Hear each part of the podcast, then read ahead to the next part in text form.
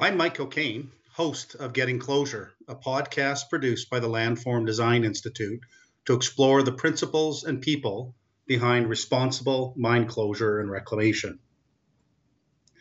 We all know how gravity works. Inherently, we know which way is up. It's likely that we are also all very well versed in our world's push for developing and implementing renewable energy opportunities. And there's a growing discussion in our industry on its capacity to achieve mine closure objectives and transform our mined land into a future or post mining land use, which brings value to rights holders, stakeholders, and the communities in and around our mine sites. Our guest on this episode of Getting Closure ties these three aspects together.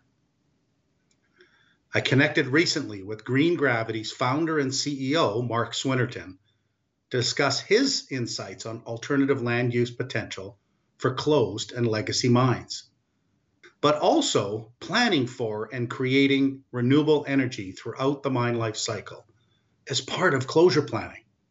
Mark's perspective in this space is wide and varied as a result of the breadth of his incredible experience working in the mining industry for a large mining house and really understanding how we influence investment in our industry and advance projects. During our discussion, Mark provides his perspective on how we can change closure from a conversation about simply costs to a conversation about the opportunity that lies before us. If we are able to think of our mine infrastructure not as liabilities, but as assets with opportunities that we must nurture. I hope you enjoy my conversation with Mark as much as I did. Welcome to the uh, podcast for the Landform Design Institute, uh, Getting Closure. And I am absolutely pleased to be with Mark Swinnerton of Green Gravity. Uh, welcome, Mark. Thank you, Mike. Great to be here today. Yeah. So maybe um, maybe we could start uh, at uh, a place of where we are right now. Where uh, can you tell us about Green Gravity and how it relates into um, you know landform design, mine closure, even the uh, production and startup of mines, and how that all connects in that that vision that you're creating with grand, green gravity. And now it's you know more than a vision; you've got a lot of traction with it as well. Absolutely, thanks, Mike.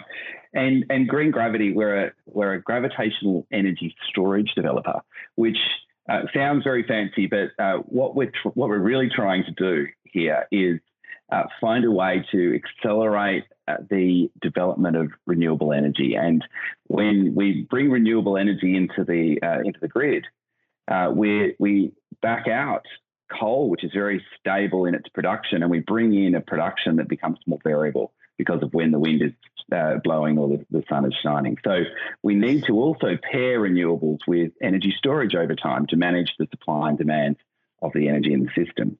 So as we need more uh, energy storage, we need more options and technologies. And our company, Green Gravity, is developing an option to store energy through a simple means of uh, lifting weights at one point of time, yeah. i.e., we use renewable energy that's surplus in the system and we lift heavy weights.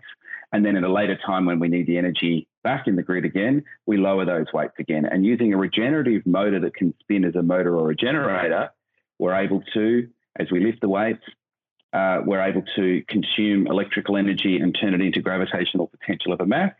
And then as we lower, we release the gravitational potential and generate electrical energy again. So that's the technology that we're using. And, and the good news is uh, the physics calls for two things mass and height. Yeah. And so we can sort of figure out the mass. We need to go find uh, opportunities to get height. And it just so happens that legacy mines uh, yeah. offer a, a, great opportunity in height. So um, that means that our technology is well suited to utilizing uh, mining assets that may no longer be needed. Uh, hence, uh, the, the, amazing um, opportunity to work together with the, the closure, rehabilitation, end of mine life community to, to find ways to both optimize the pathway towards applying technologies like ours um, or to find existing assets that might be amenable to the technology. That's fantastic. And so, from like from a, a, a, closure practitioner perspective, we we we try to to use that you know begin with the end in mind, and and so you're you're bringing in uh, one of the other facets that we can talk to that mine or talk to the community about this could be another end in mind that is trying to bring the highest economic land use value in addition to perhaps at other places of the, of the site that highest ecological value. And so it's trying to marry that up to say it's not it doesn't all need to be ecological restoration. There are lots of other opportunities to use part of what we're doing um, to actually bring value and energy to the community um, beyond the, the mining life cycle. Is that that fair to say? And they're complementary. This is the great news is yeah. by bringing an energy production dimension to uh, the end of life we generate more economic value, which can also give back to more ecological value in other parts of that site or, or in, a, in a new integrated way. So I think what we've, we've got here is, is a new um, a new view of what we can do uh, with these lands. Yeah, um, that sort of adds one more option in there, and I think the whole then becomes much better. And I would, I think I'd be remiss if I didn't point our our, uh, our listeners to also to your website. And there's, uh, I really love your website and, and some great Thank action you. statements there. No, you're welcome. It's really good. Uh, radically accelerating the world's renewable energy, tra- uh, re- renewable transition. You know, the world needs zero carbon energy now. And then also that when you, there's that, what at its core is that there's worldwide, there are millions of abandoned mines that are mostly unrehabilitated. So there's tons of opportunity out there for you. And what's one of the maybe a, a barrier of, of, of jumping in? Is it is it finding a site for proof of concept, or is it changing the mindset uh, of uh, within the regulator and the community and and the mine owner, or or is it all three of those? I think it's, it's a little bit of all three, but probably the one that's uh, the most important is finding the site where um, all of the counterparties are willing to take that mm-hmm. little bit of additional development risk in bringing a new technology forward. And we all know that, rightly so, the natural resources sector is, is um, sort of risk averse and very careful to manage and steward its, its assets in a way that takes as little risk as possible, uh, given lots of things that can happen. So, um, finding that right side, and I'm really pleased that we've had a number of uh, mining companies very proactive with us at scoping up and, and looking at sites, and we'll be able to announce soon uh, the uh, the establishment of, of operations at a, at a mine site to be able to show the technology.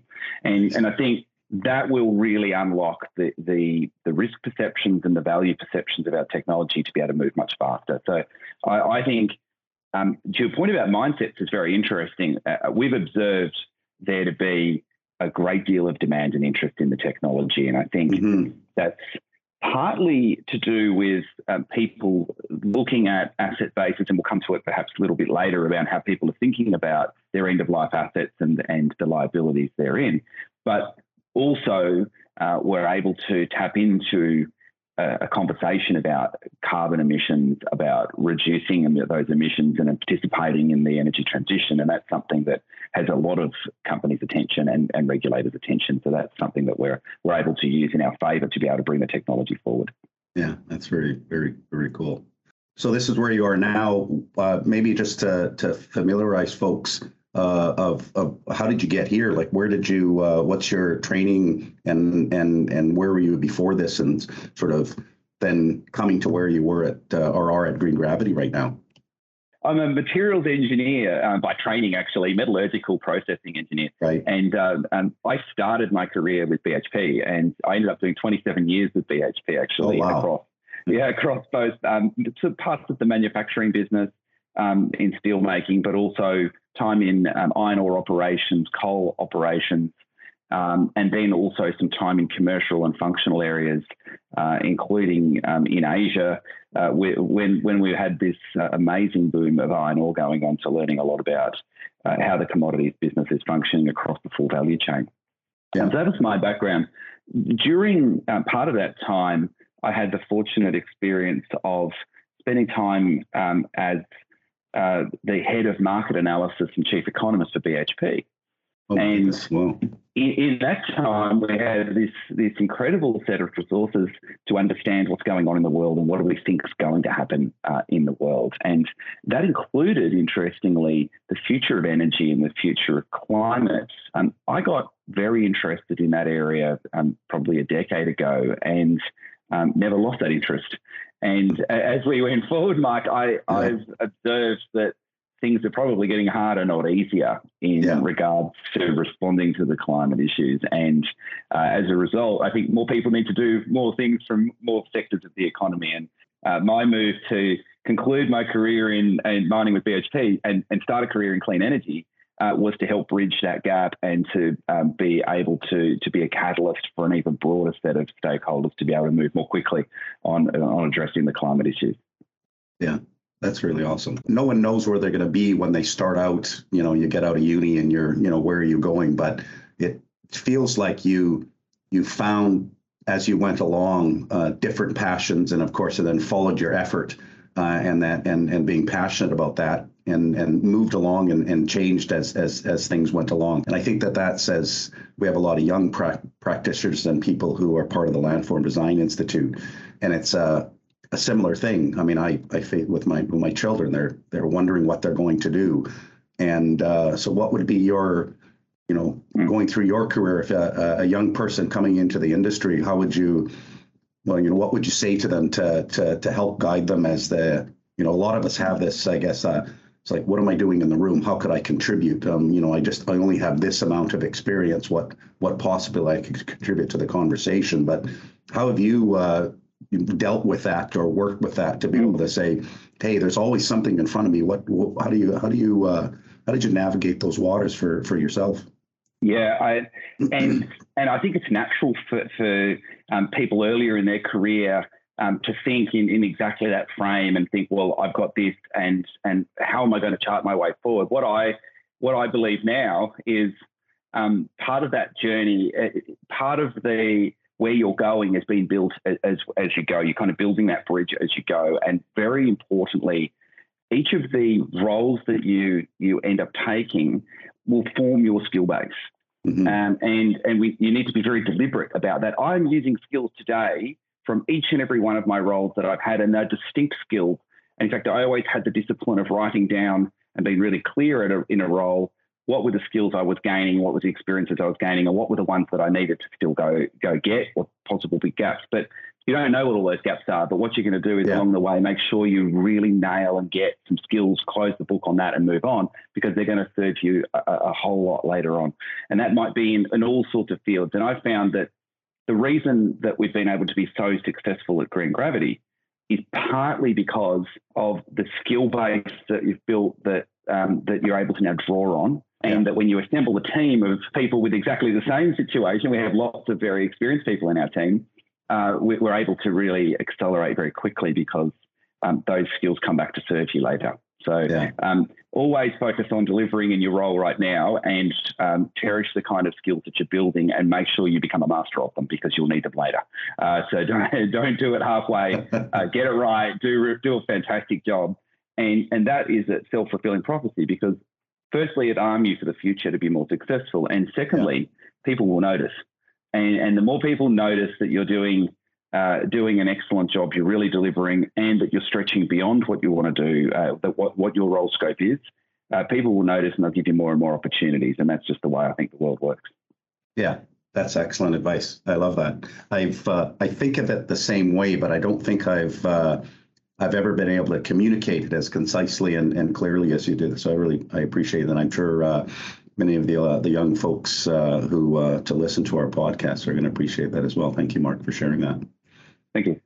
To come back to green gravity, but also go back to to, to mining in general, um, and thinking about within the Landform Design Institute, uh, we have or we call it our 12, uh, 12 principles of landform design, and and, and number one is begin with the end in mind. And in that, you know, some as as closure planning practitioners, we're you know, we have challenges communicating uh, about how to go. Everyone agrees with that's the vision, but it's that it's that how, that path of how to get there, and you know, and then that couples in with these different phases and stages of the development uh, of, a, of a project and into a mine from exploration to construction to operation you know through obviously a you know uh, permitting and, and then into closure and post closure there's a different group and set of people you know that that are experts in those areas or practicing in those areas. And so the the project and the mine sort of pass with one group to the next to the next to the next. And sometimes there's not a lot of connection between the two. You know we'd love for it to be but a lot of times there there isn't.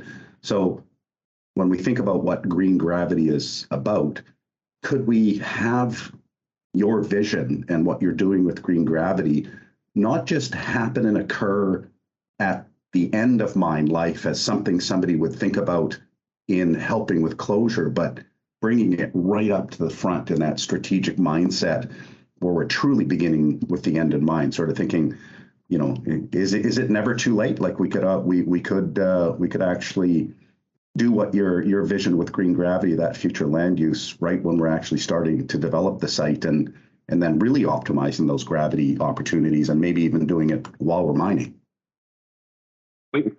So, absolutely agree with you. We can, and I think increasingly incentive to do that. And, and I think this becomes really, really important. Um, I'll give you an example of a conversation I had uh, about three weeks ago. We were right. speaking with a large mining house, and in fact, did a uh, had a conversation um, with a with a cross section of employees uh, to explain the technology and talk about uh, some of the features of the energy and and the um, the potential operating market. And within the crowd, there was uh, somebody who was accountable for sinking new shafts right at the moment. And that oh, person wow. uh, had a conversation with me after to say, could we have further dialogue about what we could do in our design of our shaft now yeah. to accommodate your technology at end of life such that we reduced the total cost uh, and therefore lifted the total uh, total value of this entire life cycle. So that was someone planning and, and actively in charge of those shafts. So I thought, what a what an incredible example Perfect. of leadership and the way to think about this situation. Now, I'll give you a couple of other points. The increasingly organisations are being measured against their sustainable, uh, the sustainability of their balance sheet. Um, and that that means, and this is a, I think, a, a, fascinating area because increasingly people are understanding that that means the end of life of asset, which carries with it a potentially very negative NPV, yes, um, is being examined by the investors in a more rigorous fashion to understand what could you do to change the total life cycle um, value here. And the more that solutions come forward, like green gravity, and there will be others, thinking hydrogen, thinking carbon sequestration. There's a lot of business models that yes. I think are coming through that will lift the value of the tail end of these assets. And, and investors can see that, and now they want to see that coming forward in a plan to say, how do you do that, and how do you optimize that? Example: um, electrical infrastructure.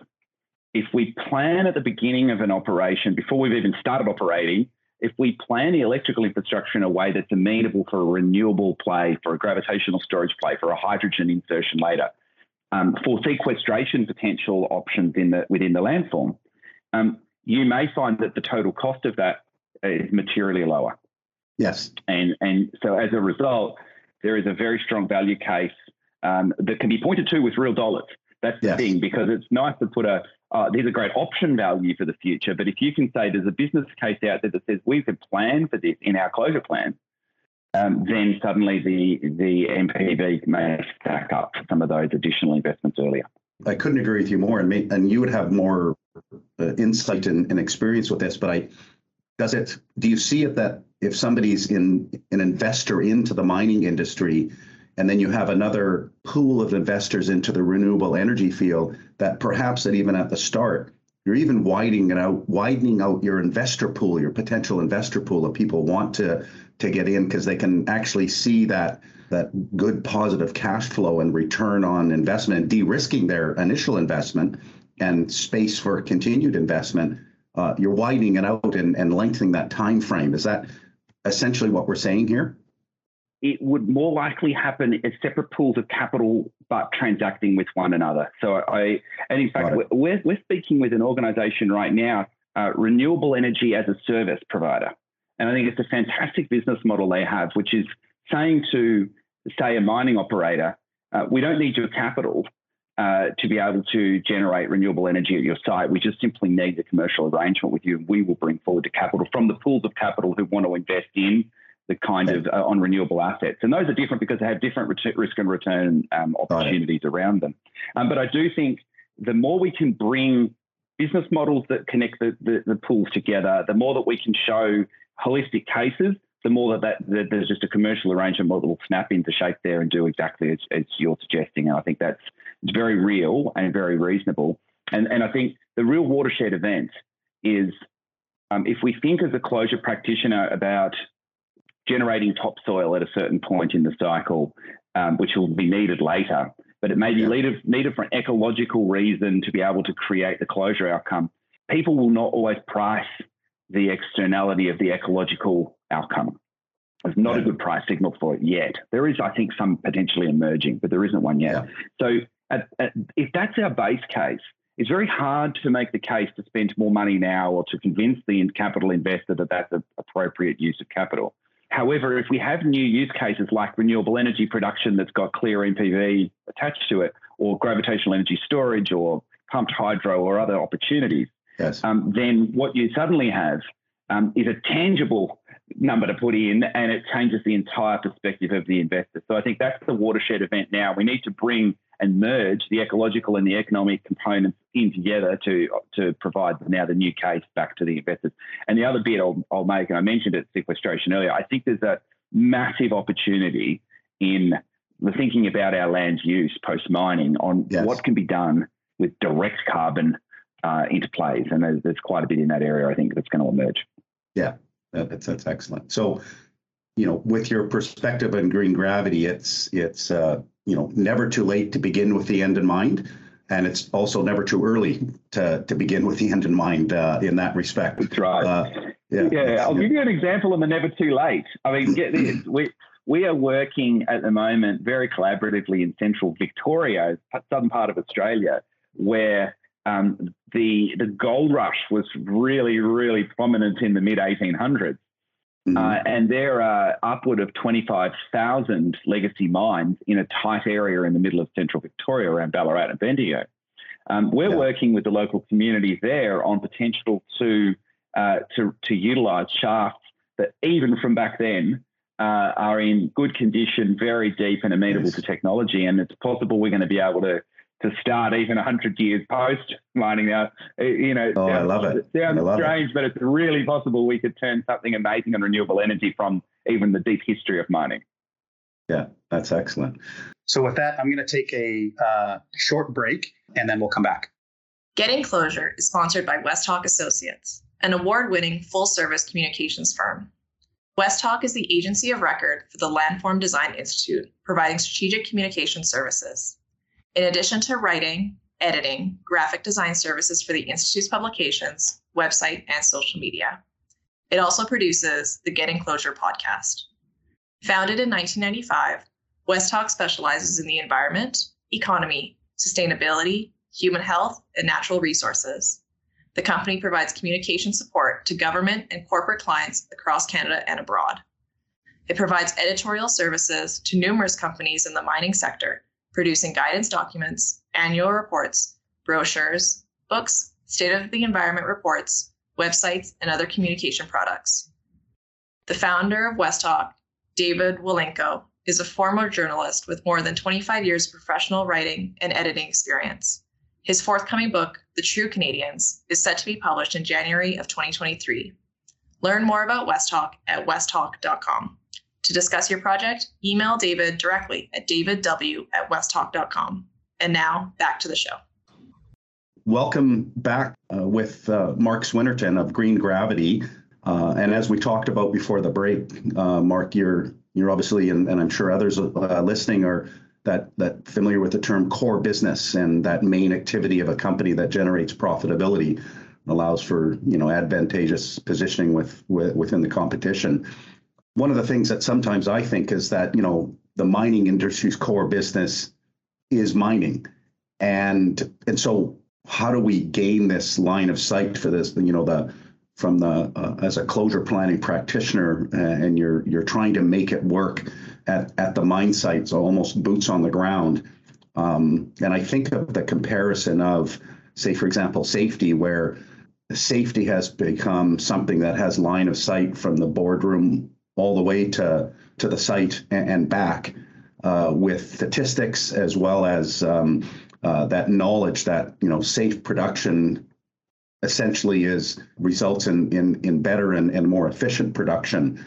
And that there's this it's just part of life. It's part of operations. So i was wondering what your what are those barriers or things that that as a closure planning practitioner we can learn to communicate and understand you know within the business the the thought processes that are going up uh, you know higher up in the business that we can we can learn to communicate and move move to people to communicate better and understand uh, the situation as a whole. Yeah it's a fantastic um, topic mike and i was thinking about this question and i think it might surprise your, your listeners that, that my, my view would be if we think about how much capital is invested in the industry, if we take perhaps the leading component of the industry, let's take the top 10 mining companies in the world, and we looked at the capital invested on an annual basis from those organizations, I would argue less than half of that capital is invested in direct production. And, and, so when we think about what the core business of the, the organisation, if it was purely mining, we would expect the overwhelming majority of that capital to be into directly into mining, but it's not. Very interesting. And and I think what the, the, if we ask the question why, what else is the capital doing and why? It's because the definition of the core business for all of those organisations isn't actually mining; it is creating value. Uh, and they may frame it in different ways, but I think yeah. of it as creating value. And part of that is obviously bringing a product to market, but it, but it's also bringing a product to market now and in the future. Uh, and if we look at the net present value calculation, and this is perhaps how a investor who's putting forward capital to these organizations, how they may think of it, the net yeah. present value has vastly more to do with the future cash flows than the current cash flows. Right. And as a result, there is a lot of attention on protecting the future cash flows of an organization. And if we think about it in that frame, then suddenly it becomes more logical that you can be justifying a lot of investment on things that may protect or enhance the future cash flow of a business as much as it does the current. So that could be things like investing in diversity and inclusion. Yes. Um, you know, that doesn't make sense on a single year production perspective necessarily, but it certainly makes sense when we think about access to workforce over the future, improving culture to be able to lift productivity progressively, um, those sorts of metrics that go directly to long term dollars, yeah. Um, but they are an investment uh, across the portfolio of time in how we think about extracting value and sustaining cash flows. Yeah. And I think if we're framing that, and that's why we're seeing a broader and broader set of definitions coming into the way uh, priorities are being set. And I think that very much includes environmental, it includes the sustainability of the production, but then I think it also needs to inc- increasingly include how you optimize the negative effect at the end of, a, of an asset's life, which is very much the focus area of, of, of your audience around how to, how to optimize that. I think um, connecting the dots and connecting the messaging between the sustainable value of the, the, the discounted cash flow of, the, of a business to, to understand there are ways to lift that value by changing the pathway of closure and that those investments will actually return and return handsomely um, to the total portfolio value. Right. And the more we can out that case, the more uh, attention uh, closure and landform management is going to get. Yeah, that's um that's really interesting because I think that is a valuable for people who work in this space because in Brisbane uh, over the last past uh, week, uh, attending the mine closure conference, and inevitably with these types of conferences, um, from a closure planning practitioner, we say we, we need to we need to do away with the NB2 NPV tool. That's the thing that's allowing those other people to to push out yeah. closure costs into the future and not do them now. And I think what you've just provided is a, is a real insight that that is the tool, but perhaps our perspective on how we're using it, um, we think of it as as as as a um, I'm not going to say incorrectly, but there's a different perspective of how that tool is used from a closure planning practitioner's perspective to that what you've what you've just described. That's a very interesting point. So you could see it as a, from a negative dimension or from a positive dimension. I want to also make a point around um, what's going on in the climate externality and how that plays into this conversation because Yes. um, there's a there's a thin edge of the wedge, which is thermal coal. Right. And and I think we've heard for 20 years some conversation about stranded assets or, or you know the, this kind of concept that you're going to be sitting on what you think is future value and then that future value is just going to stop because Yes. there's going to be a you're going to be regulated out of existence or whatever it might be. Thermal coal is facing that now. And, and so the, a fantasy that you could take a closure plan on a thermal coal mine in a Western country and push it out 50 years is, I think, not realistic because you you know these these product will not last that long now. Yeah. Um, so I actually think you can now turn the tables and say, well, the net present value, there's no more discounting. It's actually now in the near term. It's today. It might be five or ten years out, it's- or it's today. And Yeah. as a result, we better get really serious about the closure planning and how to optimize it because it's not something in the nether netherland in the future. It's actually going to hit your balance sheet now in a much less discounted fashion. So I think that might be the wedge that you use Yeah. for the conversation. And it need not only be coal, but the, that could be the, the use case to prove Yeah. the point that actually great closure planning is massively value accretive, which is obvious. Um, but you've got to find a way to get people's attention. And the death of thermal coal might well be a great way to do that. Yeah, that's excellent. So, on along a similar vein, but just changing the, the focus of the discussion a little bit, I just want to talk about tailing storage facilities. I'm sure you know, um, uh, with your previous roles, you've you know you've had uh, some deep insight to that those conversations uh, within the business. Um, and I just wanted to to bring it to you know landform design and and closure visioning. Um, uh, you know, uh, unfortunately, we recently had another tailings dam failure with with quite tragic consequences. But I but I wanted to to take it as is is there what's your perspective on the opportunity? And again, we're thinking about this NPV and this cash flow of using. Maybe it's not economic from a from a traditional resource development and and to reserve to reprocess mine those tailings and and treat it as if it was a you know a, an ore body if you will.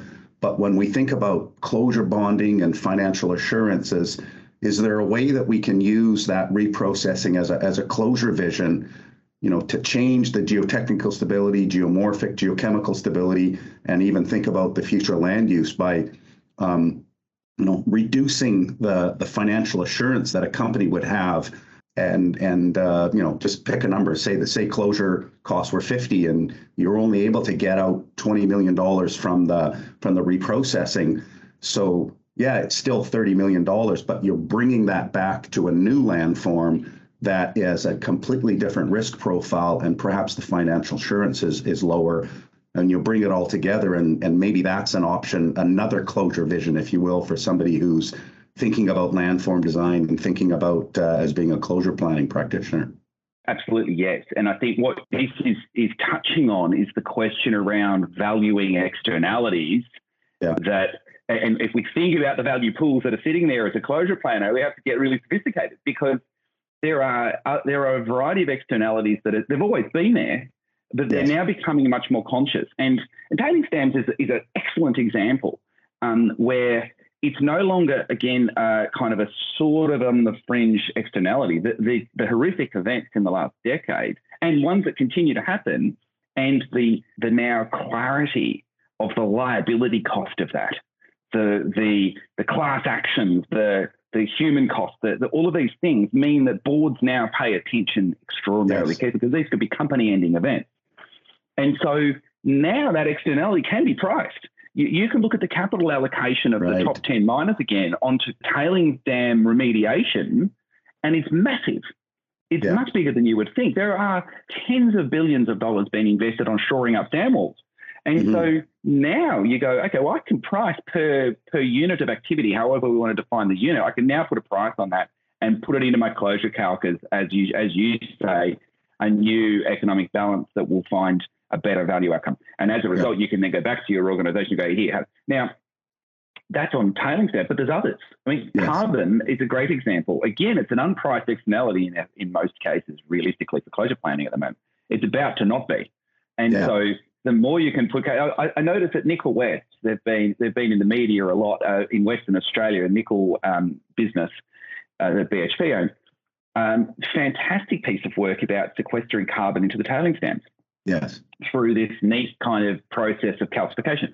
Um, good example where someone clever sat down and said, I've now got a new value stream that suddenly just exists. Uh, and it's to do with uh, with these climate um, changes that are going on. So I think um, bringing all those things in, there's real opportunity to get super clever and really um, um get people's attention uh, to, uh, onto better closure planning. That's exactly where I was, where my mind's at. But again, with your experience and you know somebody who's in in in my field and area that that just that bit of insight of that um, uh, is is really valuable. I really appreciate that. Just one other insight on making the case for that as well for, for your listeners.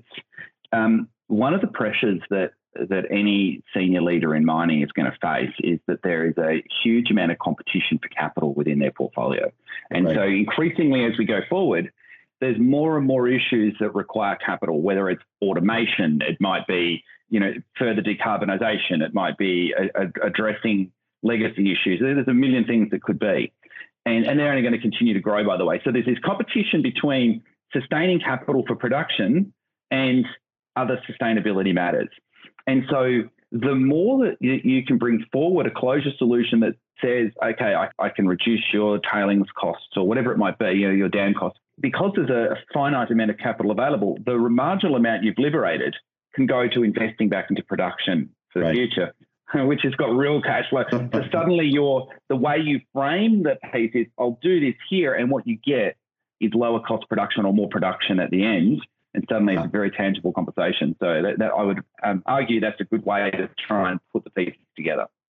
And then that sort of leads into, as perhaps we'll we'll uh, think about starting to wrap up here. The the last question for you, perhaps, Mark, is that the landform design, and I'll just bring it into the landform design institute and get your mm-hmm. perspective on from your experience through your career, and again what you're doing in the process of with green gravity is you're you're bringing change, and it, it, it starts with a with a vision, a mission, and the landform designs institute's mission statement is to make landform design routine in the mining industry by worldwide by 2030. But that's that's one of those things that's out there. It's tomorrow and you're uh, uh, you know you're wondering how, how do I how do I make change today um, mm-hmm. to keep yourself on track and those around you um, as you know being if one wants to be a leader in their in their business or in the industry what would you say to, to people in our position yep. or, or young and new mind closure practitioners as they they come into the industry and, and seek to make change a couple of points that I've learned along the way and that serves me well first thing I think you should remember is most people won't understand the nature of the issue you're trying to solve because they've got a million issues yeah. on their plate. Yeah. no one focuses on. Yeah. So getting traction on defining the problem is really important. It's very. We should spend more time. We all should spend more time being really crisp about what's the problem we've got to go get solved. Right. Why is it important? And and that starts to create buy-in the moment you can really activate that. The second point I'd make is the power of partnership the more people you can loop into this exercise of defining the problem and then defining the solution, the more um, the more traction you're going to get and the more uh, potential results that you could attract here. So I think um, that's the second point. And the final point I'd make on this is there are some really successful storylines and issues being defined and solutions starting to emerge. Things like climate change, things like biodiversity. So things that people are becoming more and more aware of um, the more you can connect to their storylines, possibly the more traction you may get as well, because you'll you'll yeah. shortcut the cycle of understanding because people will already be a bit further down the path. So I think if you apply those three things, um, you may be able to make a huge amount of progress. And the final yeah. bit there would be go look in the mirror, everybody. It's not somebody yeah. else over in the other corner of the room that's got to do something about this. It's actually you. Uh, and so it's about personal accountability to actually get on and do stuff. And it makes a difference. Yeah, I love that. It reminds me of um, uh, my older brother Kevin uh, works in the mining industry, and he often I, I talk to him a lot, and uh, he often says that uh, I have trouble communicating, and he'll say, "Well, Mike, you know, if you ask a different question, you'll get a different answer." I said, "Yeah, but." and so that, you, you just said that is like you know you got to set the question get everyone on the same page for the question so that that's excellent I think as we often think that I, we need to come to the table with a solution. But what you're saying is that actually come to the table open to a discussion about what the question is. Yeah, correct. That, that is right. And you, you will rarely get it right first go. Yeah. Um, but persist on getting the question right. And you'll know when it's right. Yeah. and you'll know, you know, and keep going until you know. Um, and in my experience, that makes all the difference because once you've got buy-in that this is a problem, the resources will flow for a solution because now you agree it's a problem, it's a priority Yeah. problem. Therefore, we've got a resource solution for it. Um, but Yeah. un- unless it's defined as a problem, and there's a million problems, so no one, you know, you've got to get Yeah. it above the others, and that's that really is important. It's excellent. So maybe the the the true last question for for for you, Mark. Uh, what have I what have I missed? What have we missed? What are the, the questions that I should be asking, or or the things that we should talk about? Um, just to wrap up here. Yeah, uh, look, I think it's been a it's been a fantastic conversation. I want to double loop back on this point around partnerships. That was the one area I thought I wanted to emphasize a little bit more. None of us can can kind of go and achieve amazing uh, things and really change the world by ourselves. Uh, and and so I, I really encourage your listeners to frame um, their activities in in a in a framing around how can I partner on this? How can I force multiply what I want to do by Yeah. bringing a, an army of people together on this one. And it's been my experience, and I'll give you a couple of examples. It's been my experience that if you get this problem definition right, people Yeah. will very willingly contribute to your solution that, that you're then advocating for. And, and in the example of green gravity, I've got this um, amazing circumstance where we have so many people contacting us saying, How can I help? Yeah. Uh, you know, can I volunteer to do some work in your organization? Can we devote some resources? Could we work together to help um, pro- propel you faster? So, um, what you can see is when you can connect on something that people believe is a problem as well, then uh, you, it's amazing what what kind of resources you can actually rally. So that would be the, that that other area I advocate for your your listeners to really um, to, to tap into. That's excellent. Well, I encourage everybody to uh, follow Green Gravity on, on LinkedIn and uh, and check out their website. It's uh, um, it's really good, and then we we get to see what Mark's up to, and uh, they, you guys do. Uh, it's a, a great presence on, on LinkedIn as well. I really love it. So I Thanks, really Mike. Gonna, I think we're going to have a very exciting year coming up. So we're going to have a lot on LinkedIn.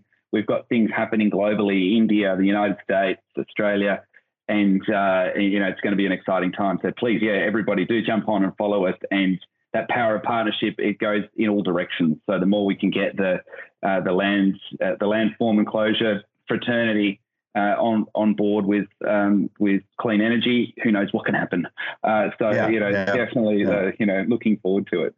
That's awesome. Well, Mark, I um, what a pleasure uh, for me and and an honor. Um, I, I really appreciate your time. Um, like as we go up, where uh, there's uh, uh, you've got a lot of things and a lot of choices for for where to spend your time, and I really appreciate you spending your time uh, with us today. Thank you. Thank you, Mike. It's a real pleasure and honour to be invited, and I really look forward to what we can we can all achieve together going forward. So thanks a lot for, for the invitation today. All right. Bye for now, Mark. Thank you. Bye bye. See you later. What an incredible conversation with Mark. I liked all of it, but I especially liked Mark's discussion on valuing externalities when we think about asset value, which have always been there for us, but arguably have not been appropriately quantified. An inability to quantify these externalities should not be the case anymore, given the events that have occurred in respect of tailing storage facilities in the last 10 to 15 years. This makes such a strong case for an integrated approach to tailing storage facility design, construction, operation, and closure, as set out in the LDI's position paper, where we consider the facility as being a landform right from the first time we begin to think and develop the project, which is also reflective of LDI's first of our 12 landform design principles to begin with the end in mind. As I reflect back on my conversation with Mark, I'm also reminded of his perspective on use of the net present value, or NPV tool. Generally, we struggle with the use of this tool as closure planning practitioners because a telltale sign or symptom of a lack of mine planning and closure planning integration is deprioritization of closure opportunities due to discounting cash flow evaluations. Mark reminded us that perhaps a more appropriate perspective when using the tool might be that a cumulative NPV evaluation speaks to a future cash flow projection for a particular scenario or set of conditions. Hence, we could actually start communicating with our colleagues in planning and operations how strong integration of mine planning and closure planning, early and often, provides opportunity to de risk deviation from a particular NPV projection. I look forward to our next episode, which will be available in the new year as we move through our second season of Getting Closure. We are planning four to five more podcasts, including guests from Australia's CRC Time program or Transformation in Mining Economy program, the Tahltan Nation Development Corporation based in British Columbia, Canada, and the JDS Mining Group, one of LDI's corporate supporters. In the meantime, on behalf of the Landform Design Institute, I wish you and yours a happy holiday season. Getting Closure is a production of the LDI with help from Westhawk Associates. For more information on the Institute, visit landformdesign.com where you can sign up for free updates on Institute activities, or better yet, become a member. Thanks for listening and be sure to subscribe so you don't miss any episodes.